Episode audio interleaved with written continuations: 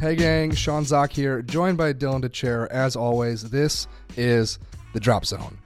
Big show planned for you guys this week with an interview with my new favorite golfer in the entire world, Jeez. Danielle Kang. Favorite in the world. Yep. But before all that, Dylan, I will ask you, as always, have we had a golfy week? We did. We played two rounds of golf together. How about that? We went out to San Diego, Southern California. We played two rounds of public golf. The first one was at Torrey Pines on the South Course.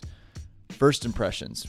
Uh, my first take is that that course needs to get rerouted Oh, because it is great. The South Course is really, really good. A fun test. We played it from the tips, no big deal. Very, very difficult. You know, it's a U.S. Open course, but we played it starting on the seventh hole, and we did not get to play 12 or 13. Those two holes are, are currently under construction. So we zipped around through seven. We ended on one through six. Those are the best holes out there. They take you out to the water. The sun was going down. Torrey Pines at sunset is incredible, and those cor- those holes around the water are just they're what you go to play there for. You know, none, none of these holes are going to be like the greatest holes you'll ever play in the world, but they take you out to the ocean. mm-hmm. That's the whole idea of being there. Yeah, so we played out there for what, 100 bucks, which I, I assume that's a pretty discounted rate because Yeah. of the construction. Um, but it was a good deal, even though it was only for 16 holes. But I agree with you. Most of the holes themselves are not super memorable, especially the inland ones. I wasn't really blown away by anything until we got out to these last few holes. It was a bummer because 12 and 13 do go out at the water, and there's some good par threes there. But man, it, it got really good at the end of the night. 7 p.m., 7:15 p.m. We're the only people on the course. Darkness is Yeah. starting to set in. The two of us. No one else out there. Yeah, we were literally the last people there. It, it that place is buzzing though, I will say. There's something different about Southern California golf because you know, people can obviously play there year round. So it feels like people are stopping by and getting dialed in on the range, but it's just this perpetual thing where it's not like, oh, they're they're getting in their golf before the summer's over. It's like these people are just on the grind. Yeah, they hum. Uh, another thing about Torrey Pines is that it was kind of weird and also fun. I thought to see a course in its off season, so to say. Like Torrey Pines takes over the golf world in late January every single year, and whenever it hosts the U.S. Open, it's obviously the the mecca uh, that week. But it wasn't in the greatest shape, which is kind of interesting because in late January every year, you see Jason Day winning, and there's thick rough, and 18 looks like this really great difficult hole. Mm-hmm. Well, there wasn't that thick of rough at Torrey Pines Right. last week. It was kind of clumpy. There were spots where it's like really thick, and you Mhm. kind of get screwed over by going into it. And then there's very wispy spots where you you can hit three wood out of it no problem. You hit three wood out of a bunker.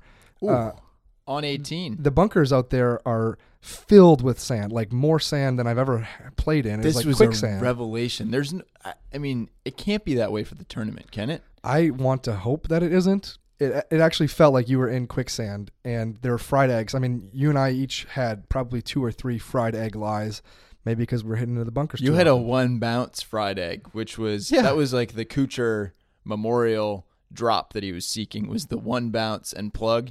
You did get one of those in the sand. Don't think you made it up and down. that was just it was just weird. It it it felt like the course's hair was down and like you're Mhm. you're seeing kind of what it normally is and it gets all prettied up for Yeah. the for the Farmers Insurance Open. But Well, it makes you realize how much of a course's like tournament appearance just comes from the television. accoutrements. it's the the TV cameras, the angles, it's the bleachers, the galleries. I mean, the pond on 18 was like filled with algae, and it, Yeah. it did not look good. They got to demuck that thing. And, and there is also an element of these courses that host big tournaments get beat up big time. Yeah. So, you know, I mean, the most pristine courses you see are not necessarily PGA Tour courses. They're these ultra private courses that don't get much play. Mhm. You know, you head to New Jersey, play a country club you've never heard of. That's probably going to be in just as good of shape as tour courses most of the year. Yeah. Um, but I mean, Torrey Pines' greatest asset definitely just the scenery. 10 of 10 would go back again. Would but, go back, But I think I'm only price. playing at sunset. Like I'm trying to play when the sun's going down at that course because the the ocean holes are phenomenal. We also played Goat Hill. People call it the Goat up in Carlsbad. It is a great golf course. It is a great par 65. It's like 4,500 yards from the tips. It is the kind of course that makes you want, I think, to design your own little short course. I loved it. We rolled up. The first sight we saw was a sign for overflow parking, which essentially just pointed to not even gravel, but really just like a, a stretch of rock and dirt and sort of grass off to the side. That was awesome. But then we pulled into the parking lot and there's a dude, you know, a scraggly beard, long hair, t shirt, bare feet, uh, earbuds in, just rocking out, hitting some chip shots on the green. Yeah, that was our in, that was how you get introduced to Goat Hill. And also, not even just that dude in his bare feet on the driving range, the person who went off in front of us had his dog on a leash and his bag on his back, going out and playing a little golf. There was another guy when we finished up with his golden retriever alongside him on the driving range. Big dog scene. That is the vibe at Goat Hill. It is a bunch of short par fours, a bunch of par threes. There's one par five. It's only 450 yards. So, yeah, it leads you to a par 65 course, but it makes you do all things with your golf game. It makes you hit a bunch of like tricky, thick, rough, crabby grass, rough chip shots. Mm-hmm. The greens are tiny. The greens are tricky. It was very windy right off of one of the turnpikes out there. We had a hell of a time trying. You you ended up breaking par. You shot 64, but we had a hell of a time just trying to make par on all these other little holes. Nice soft greens. It did make it friendly, even though it was tricky, because once you got around the greens, stuff wasn't going to run away from you. I like this place because it, it felt authentic. You know, so much of golf try, is trying to be hip. Hip's a good word for it because it's not actually cool. It's trying to be, it's like, oh, yeah, you know, you don't have to tuck your shirt in. Yeah. This place was actually the real deal. You know, you had some crappy lies. You had, you know, homeless chic on the on the putting green. This was raw and real. Homeless chic. You know how uh, that crazy computer game, Roller Coaster Tycoon, Mm-hmm. this felt like Golf Course Tycoon, where you only have so much space. Mm-hmm. So these holes are like bending around each other. Yeah. You have to go up a hill and down another hill to get to this tee box. And then you go up a hill to the green and you got to go like around the hill to get to the next tee box. It felt like it used 95% of the acreage allotted to it, which you can't say about many courses. A lot of courses waste area, they have tons of wasted space. This place used just about everything it had. I mean, they gave you golf carts. They really encouraged you to take a cart because it's so hilly, even though it's on this tight piece of property. Um, and I think that said it all. If we'd had more time, we probably would have tried to hoof it, but we were a little pressed. We took some carts, had a great day out there. Sean shot 70, career low. Only five over par, including a double on what? Fif- 16, 16 after he'd closed me out big time in our match.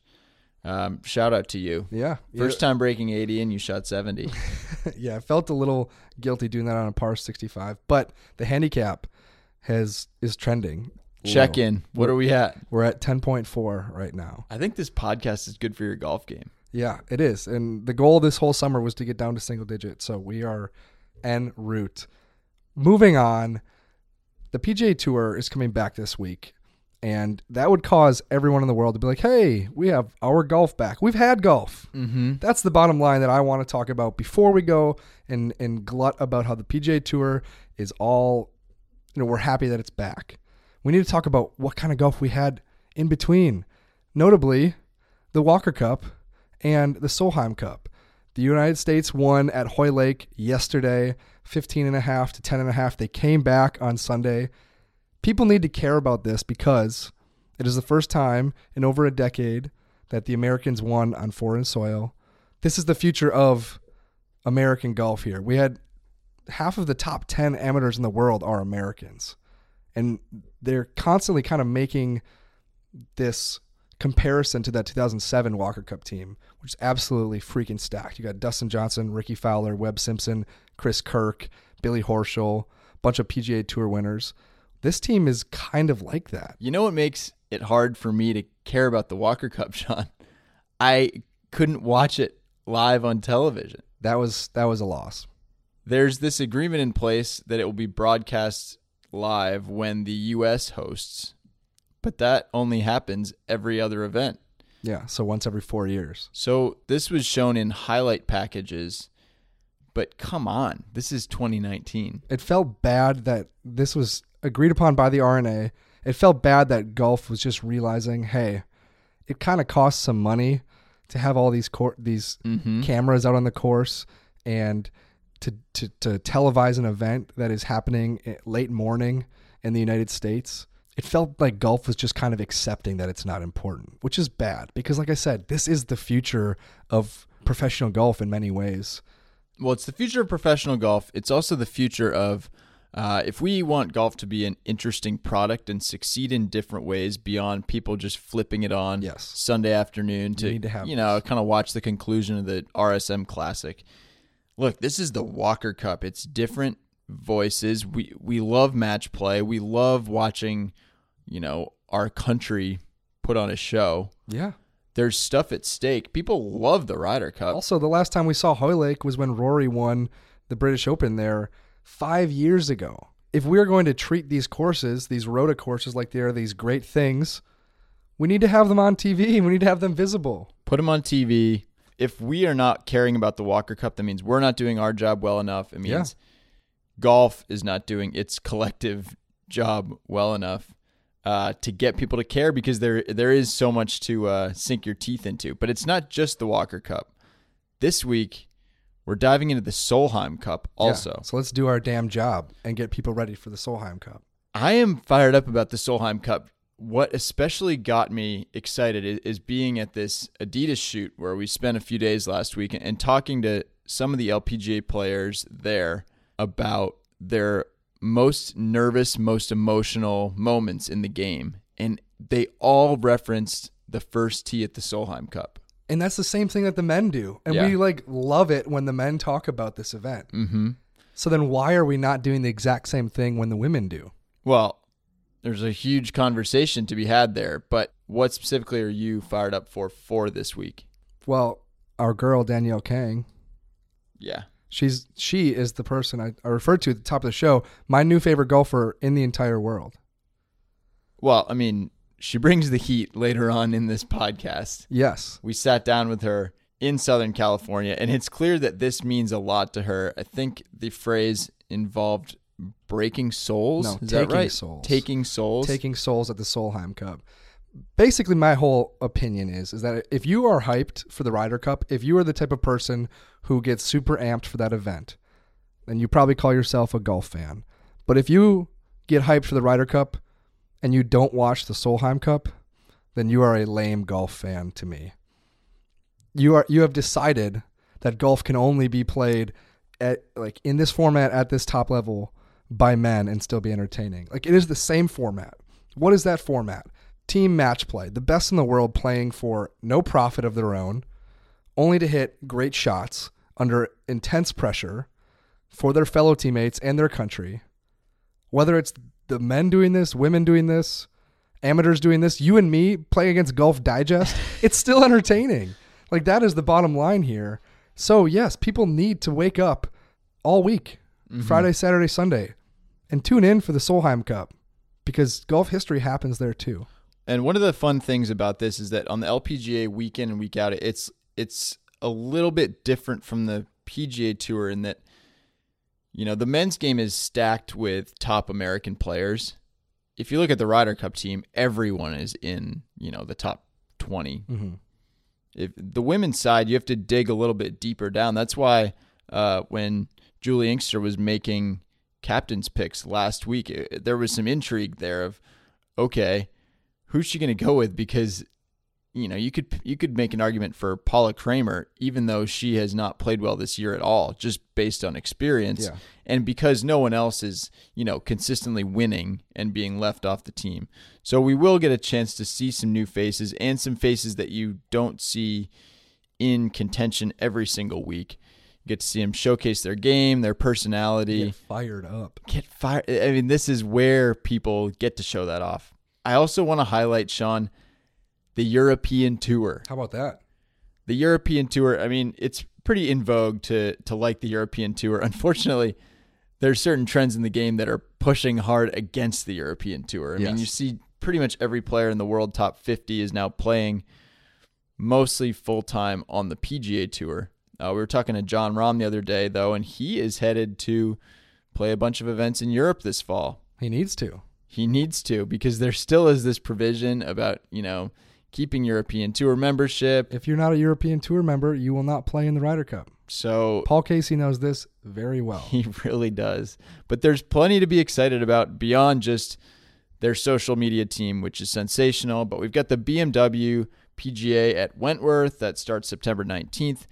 The following week, there's the Dunhill, which you know is played at some of those awesome Rota courses, including the old course at St Andrews. Uh, I don't know. We head back to Le Golf National for the French Open. Mm-hmm. That place was a torture chamber for the U.S. last year. I'm before not- we before we continue though, BMW PGA is where the European Tour is instilling its new pace of play policies. Oh, like they yeah. that is the first test run of pace of play in professional like legit pace of play in professional golf. So that tournament, sure, you can have the Greenbrier this weekend, but next weekend I am only watching the European Tour. The European Tour is it's like the PGA Tour's test kitchen at this point. They will take any idea, throw it at the wall, see if it sticks. But I don't even think it's a test kitchen because none of, nothing eventually gets to the PGA Tour. Well, yeah, like it's right. only It's just its like cooler cousin, Yeah, it's I its guess. cooler cousin. That's what it is. It should be its test kitchen. we should be taking more lessons from there. But the one thing that they are injecting this fall is some major cash. $7 million in each one of these purses. Then, of course, we, we head to the WGC, which is co sanctioned European Tour, PGA Tour. That's 10 million. But, you know, you look at the Italian Open, BMW PGA, the Turkish Airlines Open, the Nedbank, and then the DP World Tour Championship in Dubai. $8 million. yeah, I just I can't get off of this this comparison about the cool cousin. The I'm cool just, I'm just thinking of like the European tour is that cousin of yours who brings like a new hot date to every wedding, and you're just like, how does he always keep bringing these great hot dates to the wedding? He's just more creative. He's out there. He's social. He figures things out, and he tries new things. even if he might not have quite as much money. Exactly. All right, well, let's move to the interview. Danielle Kang is my new favorite golfer in the entire world.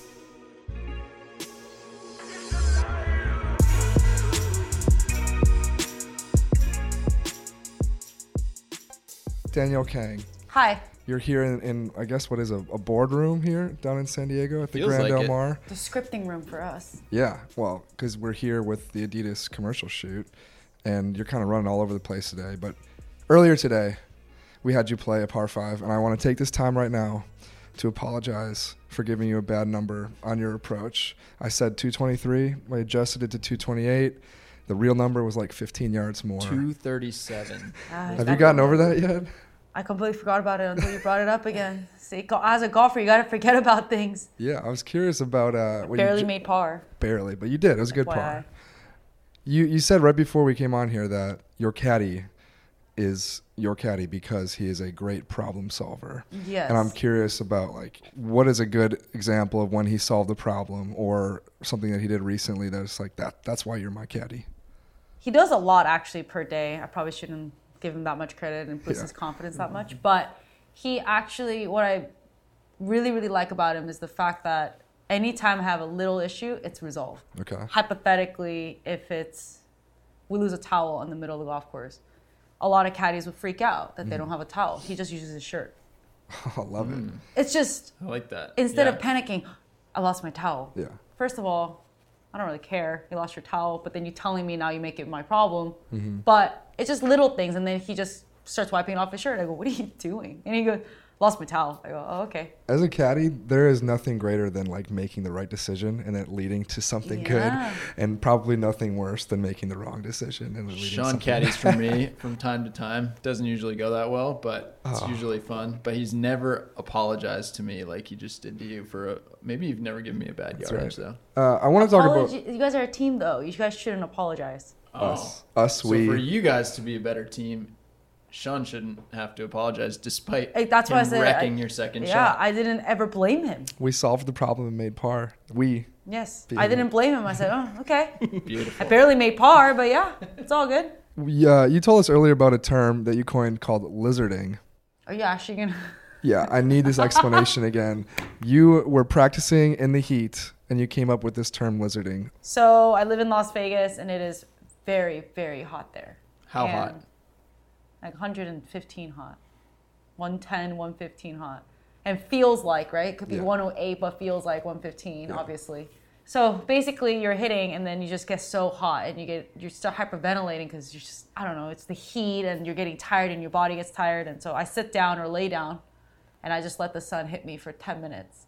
It actually works. I can get acclimated to the weather. So my body has to absorb the heat from the sun and absorb the energy, and then now I have energy. So you just accept it. Accept You gotta accept it. You can't fight it. How hot it's going to be. It's Yeah, I'm not- 113 degrees. Exactly. I'm not gonna sit there and pour cold water on myself. No, I'm just gonna sit there and take it and just accept the energy that the sun is giving me, and then that's called lizarding because that's how lizards actually um, regain energy. You know more than I do. So you seem like you're a big pet person. I'm just a big animal person, Well, and I feel like I can take care of them well.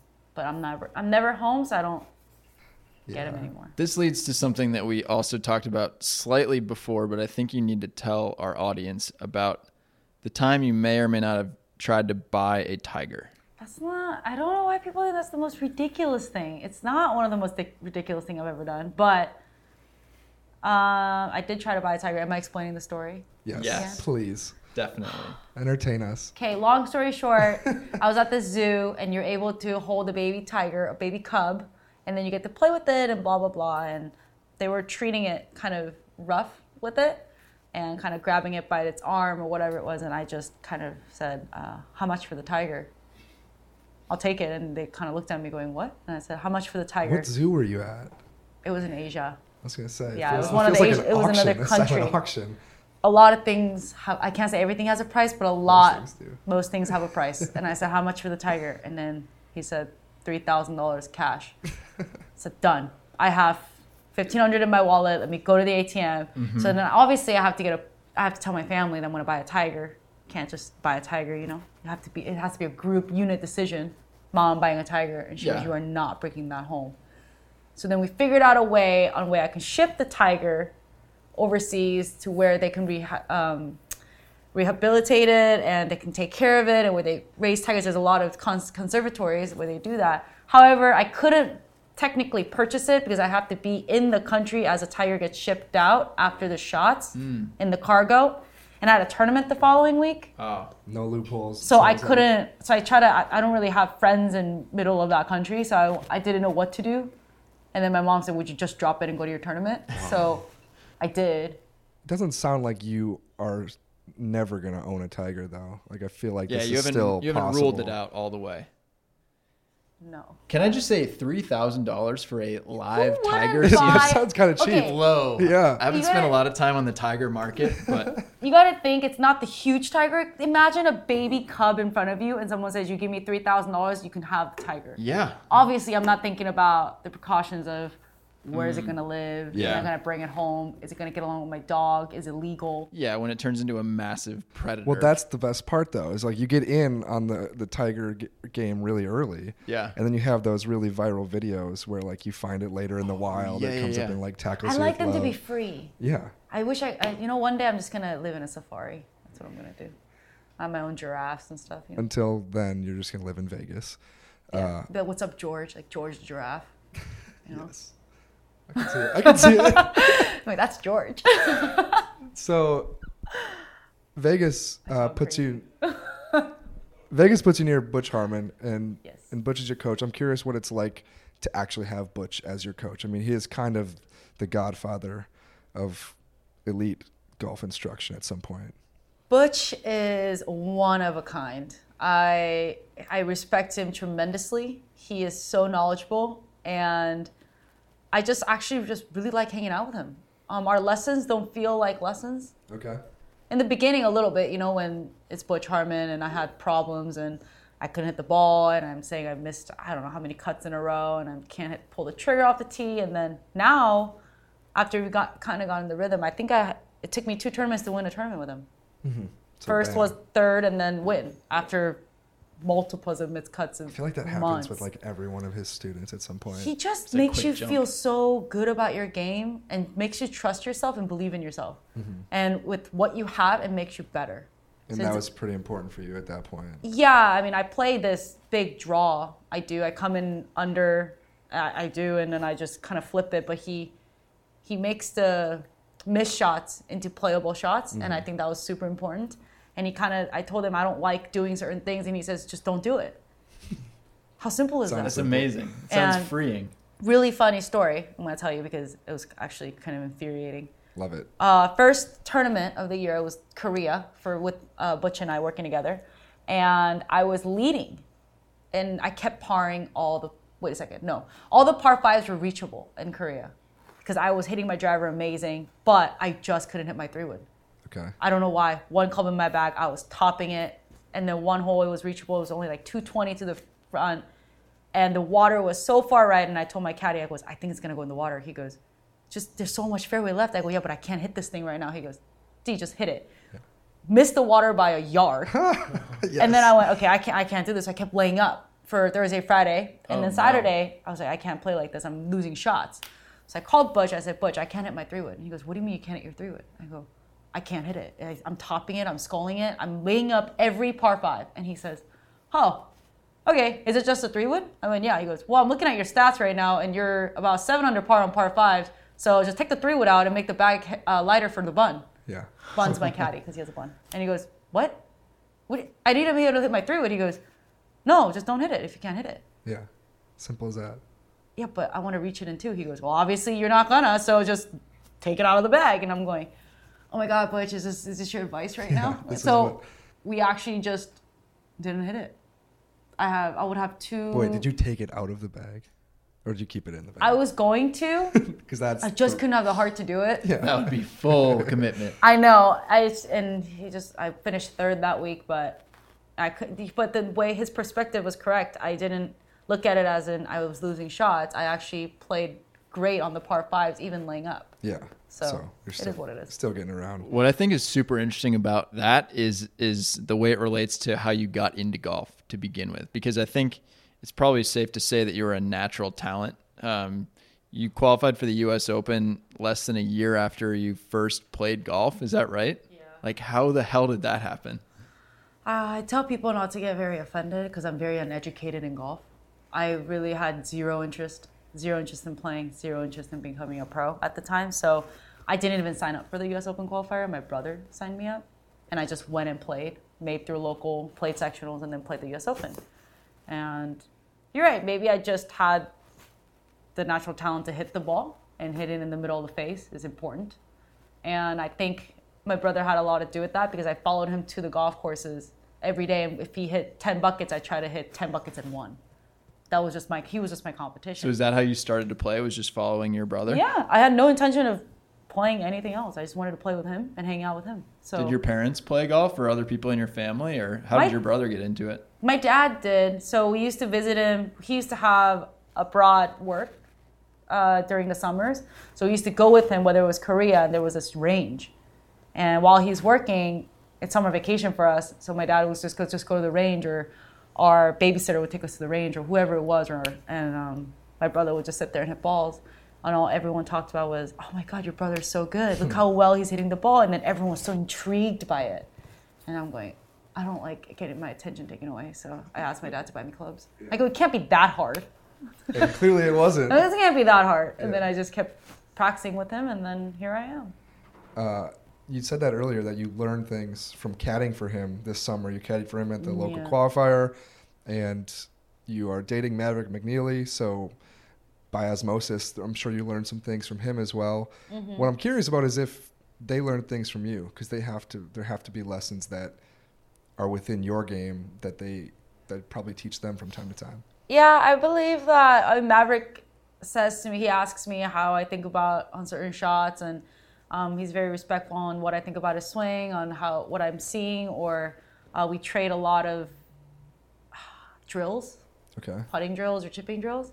And I got a new putting speed drill, and I go, "Oh, hey, I got a new speed drill!" And then he just calls right away. And he goes, "All right, tell me what it is." And he tries it, and that's just how it gets better. Though you can make each other better. Um, but Alex and Maverick, I, I think guys, I don't know if it's guys and girls, but they do hit it a little more crooked than girls. For sure. They do. Um, their misses are Yeah. bigger. They hit it further, and but their short game is amazing. yeah. Oh my gosh, their short, short game is just. I can't even explain it. The ball just floats to the hole. And I, I, I can't, every time I watch Maverick chip or my brother putter chip, I'm just thinking to myself, how? What is that? And then all they keep telling me is it's just practice. Yeah. So I guess if I don't have to chip as much, I don't have enough practice as them. So all I'm doing is chipping now. So If you just hit fewer greens, then you'll have more chipping practice. But That's true. They I don't do know if put that's the way you want to go. they do put more practice into their short game than I do. So I try. Maybe learn that's your answer. Do you guys play together a lot? Do you play a lot with your brother, with Maverick? Yeah, I, I play with Maverick anytime he's home or when we're home at the same time. Yeah. If you know the schedule, we have an Excel sheet highlighted on when we're going to be home. It's pretty awesome. and it's pretty dorky. No, he's the No. Stanford. I don't do that Excel sheet. um, I just get the schedule sent, and I just see the highlight, you know, the coloring. I go, okay, the blue.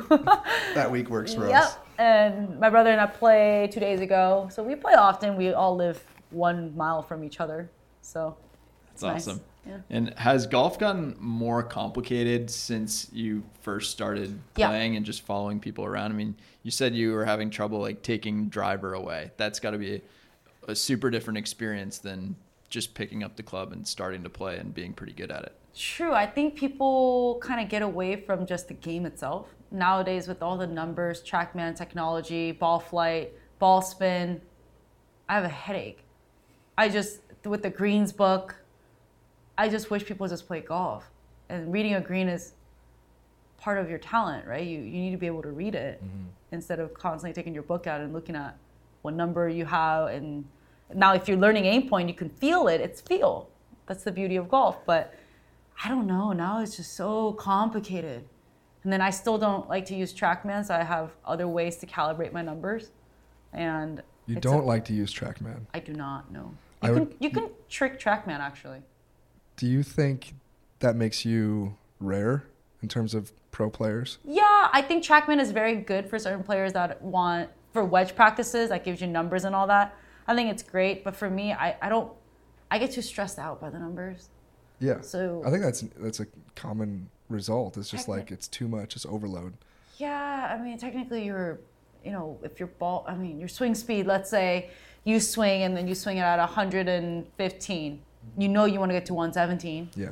Yeah. So It's you just start I- doing things to get there. Yeah, a little bit. And then I look at the ball spin and the smash factor. We all know 1.5 is the Yeah. highest smash factor, you know, and if you get 1.48, no matter how good the ball flight was, you're going to try and crush the next one. It's just, I don't know. I just always feel just kind of suffocated from it. Sure. I mean, ta just taking the numbers out of it. Is, I don't look at it. So I do use TrackMan, Okay. but somebody else has to look at it. I can't see the numbers. Yeah, they're like they're they're TrackMan whisperer for you. Yeah, TrackMan is great for people that know what they're looking at. I don't know what I'm looking at. I just see a lot of numbers, and I do know I need to get into certain numbers, and that just stresses me. out. Yeah. Oh my God. you need to be educated on TrackMan if you're going to properly use TrackMan. Yeah. That's- So this is going to come out uh, Monday of Solheim Cup week, which Mm-hmm. is just a week from now. But uh, I'm, I'm that event is interesting because I, I look at the LPGA tour and I see a lot of a lot of women that enjoy playing with each other, and then you same with the men. You kind of flip the switch that week, mm-hmm. and all of a sudden it is fierce. Is that intimidating? Do you love that aspect of the competition? Yeah, I love it. Yeah. Yeah, I think it's having something to play for other than yourself. and that gives you a lot of motivation, and plus you have a teammate. When else are you gonna have a teammate? That's just so much fun. You get to have a partner. You get to have a sister next to you, and just go crush another team. Yeah. And then plus, how great does it feel to beat just that one person? you know what I'm talking Yeah. about, Oh, right? yeah. Like oh yeah. golf Yeah. yeah. golf is you have to play the field. You're not playing the world number one. You're not playing the world number two. It doesn't matter what they're shooting. Technically, you have to beat the entire field. Yeah. So, but then this tournament, it's match play. Plus, you have a partner. Plus, you get to crush another person. So now you're trying to take souls. You know, it's Taking souls at the soul. you are. You're going there to make people cry at this point. Just crush. The that's other team. happened. But it's it's the that's the fun of it. Yeah. And we don't ever get to do that. And we always we're always alone. We're always by ourselves playing for us and our caddy and our own little team. But to have another person to understand what you feel when you hit a bad shot and to do it together, I just think that that's pretty incredible. So you're hyped. Oh, I love team games. Do As you- you, can tell, I don't I don't do well by myself on the golf course. I need you- somebody to talk to. Do you play like team games when you're at home? Do you do you play like you know four balls or matches against other people when you're practicing? Yeah, I don't like to play one on one. Actually, that's a lie. I'm sorry. I go against Maverick one on one. I play Alex one on one. But then anytime we play a threesome or foursome, I always we always Yeah. split it. Are you beating Maverick and your brother frequently? I mean, no, not really. It's their home course. Oh. the courses aren't far enough. That's my that's my defense. Yeah. Oh, yeah. So they they, they So can't be technically, I have up. four irons in, and they have about nine irons, That's and I don't fair. make it fair. But then they tell me to go play the reds, and then if I technically lose from the reds, then it's Looks real bad. yeah, it just doesn't look that good. So I'm just gonna either win from my own tees or lose from my tees. Yeah. But um, I don't know. Jokes aside, I mean, it's golf, right? Sometimes you win, sometimes you lose. Can't win them all. Uh, your partner, if you could choose at the Solheim Cup, who would it be? For right now, I would like to play at least a match with Lizette, Lizette Salas. You guys won together in 2017. Yes, we did. You gotta run Um, it back. Yeah, I mean, she's one of my best friends, and I just like playing with her. I like having fun with her, and um, I know that she has my back on and off the golf course. And we played Dow together as well, so I think it'd be really fun for me to at least experience another Solheim Cup team or Solheim match playing with her. You were so- three and one. You needed to be on this team. They need you. Yeah, we all need each other. It's gonna be it's gonna be tough this year. I think it's gonna be tough. On the LPGA week to week, does it seem like a pretty solitary experience, or do people hang out together a lot? Do they play practice rounds together? Um, I think that varies. yeah. Right? Um, at the, I think it really does depend on your schedule. Lydia and I joke around. People know Lydia and I are really close, but we joke. I, I didn't see Lydia for about five months. I, it's just I, I didn't see her. Her pro am tee time was the opposite time. Her flights were different times than when I come in, and then her tee time is com- morning, afternoon, afternoon, morning. So sometimes you just don't see each other ever. And even if you want to eat dinner, one gets done at seven, the other person's done at twelve. So it's just it's hard to match. So yeah, I mean they hang out when you have time when you could actually match up the schedules, and it gets I don't know. So yeah, it's yes and no depending on the schedule, like how it works. I want to ask about the Philadelphia Phillies experience because I just watched you throw out the first pitch at the Phillies game, and I want to know were you were you pleased with what you did? What would you give it as a grade? You kind of launched it. I threw it a little high. You threw it really hard. I threw it really hard. Yeah. Yeah. What was your mindset going into that? Because you have like the Phillies mascot is gigantic. So like if he you miss actually him, that's kind of bad. Well, he actually said I should have caught that. I did say that. You should have caught that. That was yeah. just over. He kind of fumbled it. a little bit, but I did throw it a little high. But I also did want to throw from the mound, and then I wasn't allowed to. I think. What? Yeah, no, I wanted to throw from the mound. That's but they said that it was hard because it's kind of on a downslope.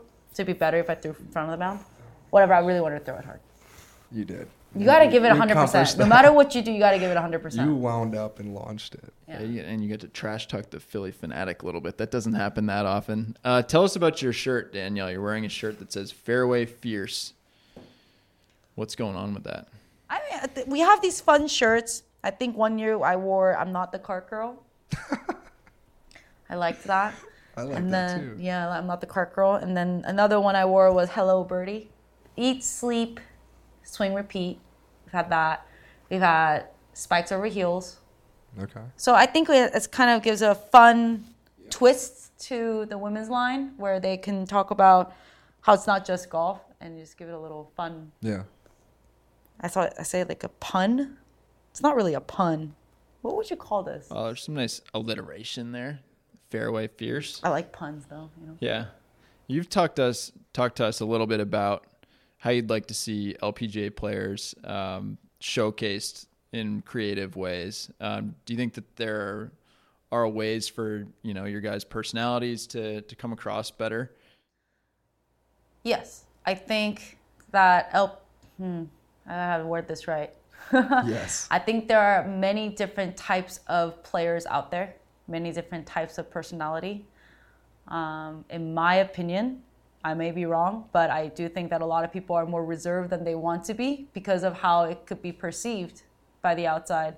However, I do believe that everybody's different. And I think that that showcases the different people that can be involved in golf around the world. Um, not all young girls are all the same. They all don't like pink. Trust me, I didn't like pink. So if there are girls that are more spunky or more outgoing or louder, I think some may perceive it as negative or not, quote, unprofessional. But people express things differently. Nobody's the same.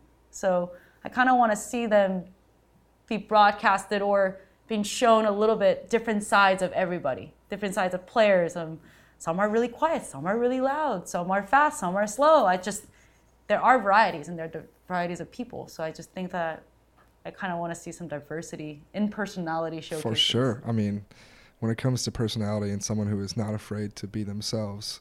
I Even if they're shooting three, you're four, at- I want to see it. Yeah. They're funny. You're atop the list, though. Trust me, dude. There's a girl that just hits it and goes, I don't even know if I can say. it. She's like T City. I mean, What? That's yes.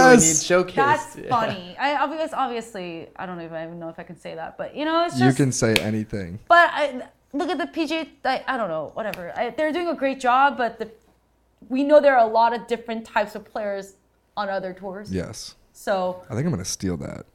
it's pretty funny when she, when she says it. Titty I love it. It's one of my favorite things. To, I don't know why. It just it brings a good vibe. You know, it brings a good mojo to the entire group. Oh, I love it. Smashes down the fairway, and you hear it. You're going, yeah, let's go. but I think it's just. I think knowing that there are different types of people, and of course we want to be great role models, but also there are different types of golfers. There Yeah. are. This is a sport. It's an athletic sport, and um, we're grown ups here. We're adults, and I just think that I think a lot of young girls could be inspired by people that are very express um, expressive than people that are not. They're extroverts, introverts. So I don't know. I think you put it perfectly. We can end on that. T City and personality growth here We should- on the drop zone with Danielle K. we should get it on the record that at the start of this interview, Danielle said she was just going to go monotone and wasn't going to tell us was anything interesting. Until T I City. can't, I can't be monotone. So thank you for not doing that. Thanks for joining us, though. problem. Good luck at the Solheim Cup. Thank you. Oh my God, can I say T City?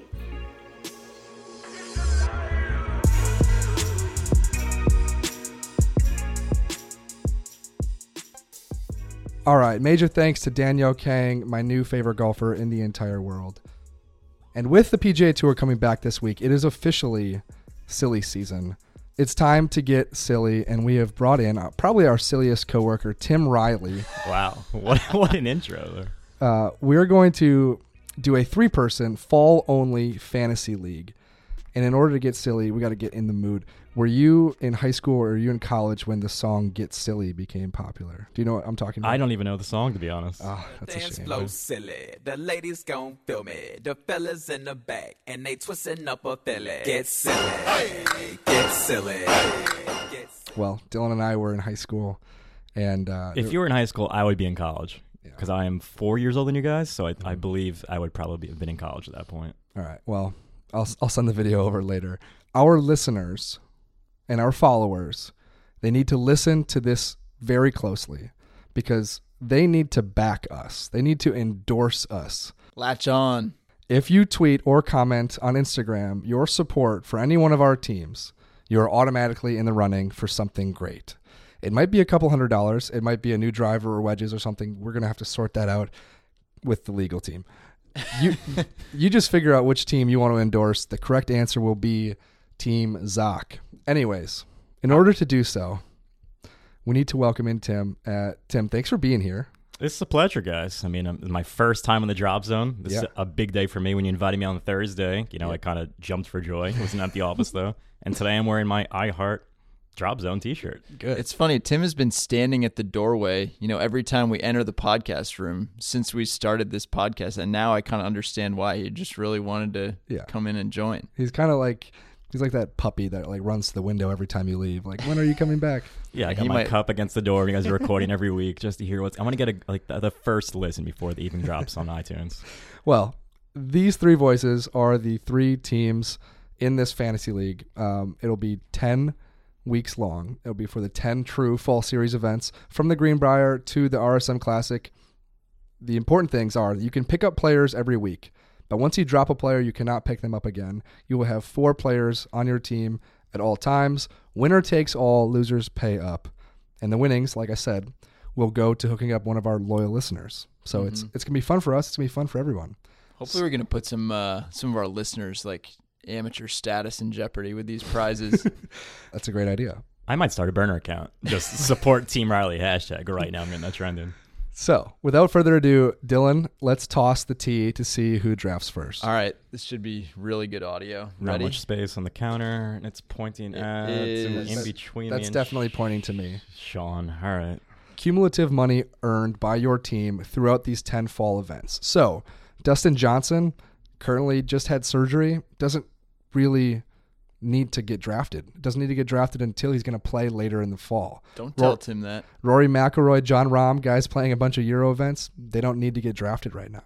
So, with the first pick in the drop zone fall fantasy draft, I'm going to choose Bryson DeChambeau. Oh, Sean Zak Wow. taking Bryson off the board early. All right, Tim. I'm gonna go with Viktor Hovland. Oh, Ended it hot. I H feel like to it's, the it's gonna carry over here. I'm feeling good about this. The he fall. was high on everybody's draft board. Yep. Um, now I've got two picks in a row, huh, High upside kind of guy, yeah. Going third, Sungjae. He might not. If I didn't have consecutive picks, he might have gone fourth for me instead. But I wanted him to have the, The honor of, of many being events, a yeah. first round pick. that was my Fourth, next pick. I'm going Collin Morikawa. Wow. Couple of studs. These guys are going to hold down my squad. So through four picks, we've got Bryson Hovland, Sungjae Im, and Collin Morikawa. Do you guys feel like I'm winning so far? Because I do feel that way. There's just Well, you have two guys we've won, so You- it's, you it's have a- pretty easy to be at start on us right now. yeah, you've got you've got a couple guys that are going to play a lot, presumably play a lot of events. I have the best player in the draft taken right now. So you're banking on a Bryson winning a couple of these events. I'm Well, he's assuming. playing this week. Yes. So I'm banking on some money to be made this week. He's going to drop And- Bryson like a bad habit after Mhm. this week. And if I don't need him in the future, I don't need him. Tim, your second pick. I'm gonna go with Matthew Wolff. Matt Wolff. Wow. I'm stocking up on the youngsters, and honestly, I'm really taking them because I want to name my team the Wolf Pack. So that's more or less where I'm going with this Mm. Not one. even in the field this week, I Yeah, I don't know. believe. So No. kind of a bold move going That off is the bold. board. I'm looking forward there. All right. Well, I'm going to stay to form and choose someone who might get dropped from my team in the future, who's probably not going to play a ton of events, but he will be playing this week. I'm going with Bubba Watson, Oh, the Greenbrier man himself. Mr. Greenbrier. Does he hold equity in the Greenbrier? Yes. Does he like own half Yes. the place? Big Definitely. falconry guy, along with Phil. All right. With My third pick, I'm going to take a page out of your books. This is someone who I think will play a lot of events this fall. Someone who actually played pretty well at the end of the 2019 regular season. Mr. Redman, Doc Redman, Doc Redman. the Doc. Man, I didn't see that coming, to be honest. I didn't either. He was he. That's like a I'm waiver looking at my wire big board, and let me tell you guys, he's not on it. Not at all. Uh, geez, I'm speechless. I, I will say I was looking through headshots today. Not good. Your boy Doc, his uh, We're not a headshots team. His I mean, I've haircut drafted scene? Bryson and Bubba. We're not about headshots. man, good player though, plucky. Tim, your third pick. I'm going with this one partly on his skill set, the way he finished the year, and partly just because he's my favorite person on Twitter. It's Max Homa. Wow. I think he's gonna Max play. I Homa. think he's gonna play a lot this fall. Personally, I think Max Homa might have peaked. Wow. Might have peaked winning the Wells Fargo. Didn't exactly play his best golf after that. So you guys telling me I get two picks in a row again? That's how this That's- works. That's how this goes. You think he'll stay away from Martin Trainer? Oh man! Shout out Martin Trainer, my player. Uh, just to be, just to be kind of impartial, I'm gonna keep Martin Trainer off my team for now. Um, but I am gonna ride this week Scottie Scheffler Oh my god. coming off the Corn Ferry Tour. I don't even know how to spell his last name. Makes a lot of birdies. Uh, it's with an S and a C and an H. Uh, Scottie Scheffler is going to hold down my team, and then oh man, this is a painful one for me. whether or not I can possibly leave Keegan Bradley off my team. That's kind of what's what's Mm. going through my mind at the moment. Um, This is an official welcome to the drop zone, Tim. welcome, welcome to the drop zone. Mm, Keegan Bradley, fourth pick, book it, even if it's only for one it's week. so bad. I was very, I was contemplating Keegan right before my last pick over Max at first. It's a big one here. Uh, This is your final pick. yeah, my first three were more long-term thinking, guys. I think I'll play a lot this fall. So for this week, this could be a one and done. I'm not really sure. We'll see how it goes here, but I'm gonna go with Branden Grace. I think he's got a good chance to take a good paycheck home this week, and I, Yeah. I need some money on the board. he That- needs to make a run to uh, get in this President's Cup conversation, does he not? That's true. It is important for your fourth pick to be one that you can kind of feel okay about getting rid of.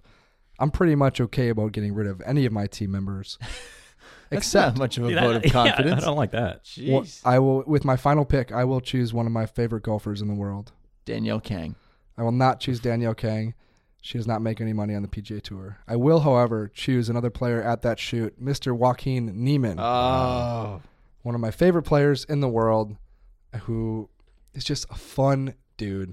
He is not yet 21, cannot legally drink in America, but he can ball strike, and I get drunk on his ball striking. he can hit a putter off a tee very, very far. Also, we learned. Yes. So the teams are Sean's team: Bryson DeChambeau, Bubba Watson, Doc Redman, and Joaquin Niemann. Mm. Tim Riley's Wolf Pack, Viktor Hovland, Matt Wolff, Max Homa, Branden Grace, and DeChairs, Massholes, Sungjae Im, Collin Morikawa, Scottie Scheffler, and Keegan Bradley. I have the best team. That's amazing. We will find out. Third pick. I feel like Sean went really heavy waiver wire team here. Like I was thinking more long term strategy. Yeah, With only one guy. I mean, I think you, like you said, you got three guys. I feel like you're gonna drop in a heartbeat here. Yeah. Yeah, for three new people. Yeah. The rest of the PGA Tour. You guys, loyal listeners, you got to let us know which team you think will win. This is over the course of the fall. I mean, you're really investing just in. This is more of a trust game because Yes. you know You trust Dylan, you trust Tim, or do you trust Sean? The Wolfpack. But thanks, Tim. Thanks for joining. Thanks. And on the way out of this segment, I want you to play the NWO theme song, The Wolfpack, just to get an appreciation for the team Wolfpack. I can do that for you. Thank you.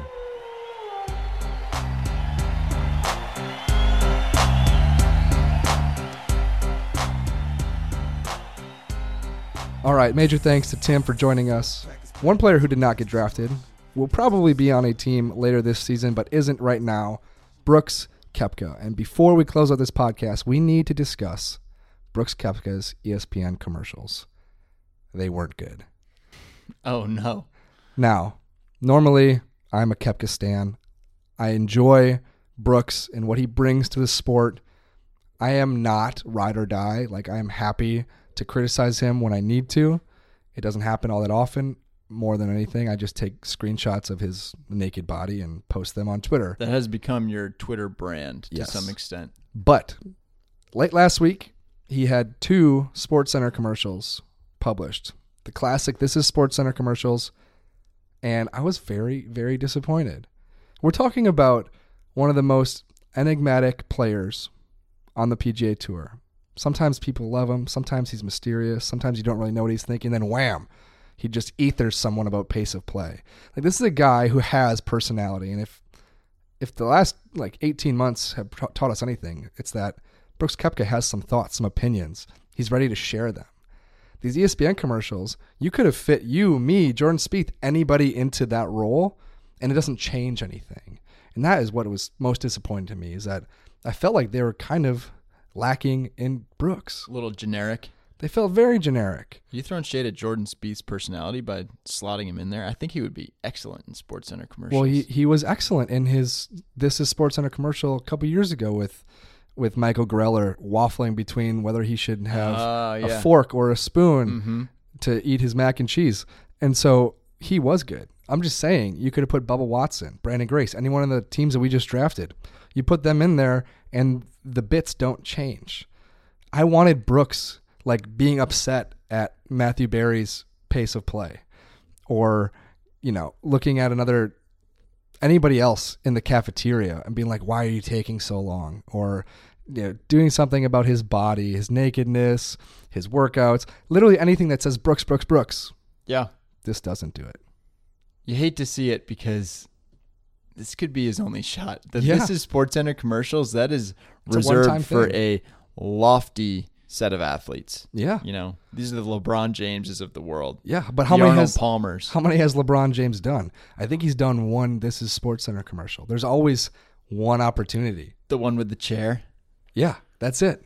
God, it's such a good commercial. It It's such a good franchise. all of these commercials are normally really good. We're talking about like Tiger Woods when he did his. He was walking through the cubicles with Stuart Scott, and you have a tiger mass mm-hmm. following. Arranging lunch. Yeah. Yes, you have Arnold Palmer making the true Arnold Palmer in the cafeteria mm-hmm. line. Like I said, Jordan Spieth. You had Rickie Fowler uh, in his classic orange, drinking orange juice or he, what he thought was coffee. So, yes, Rickie like. God, I forgot about that one. There's a lot that was funny. there's a lot of really good This is SportsCenter commercials, and all we have is Brooks Koepka slicing his PB and J sandwich. It's more fodder for the Brooks haters, I would say. I don't know. I'm sure it doesn't mean too much to Brooks. He did get his good buddy into the commercial, so Ricky Elliott was subbed out for one of his longtime buddies. You know, he's doing a little bit for his friends, which is classic Brooks Koepka. That's good enough for the drop zone today. Dylan has to go on vacation. He's leaving me all week. So you get out of here, and we will see you back here in one week from now.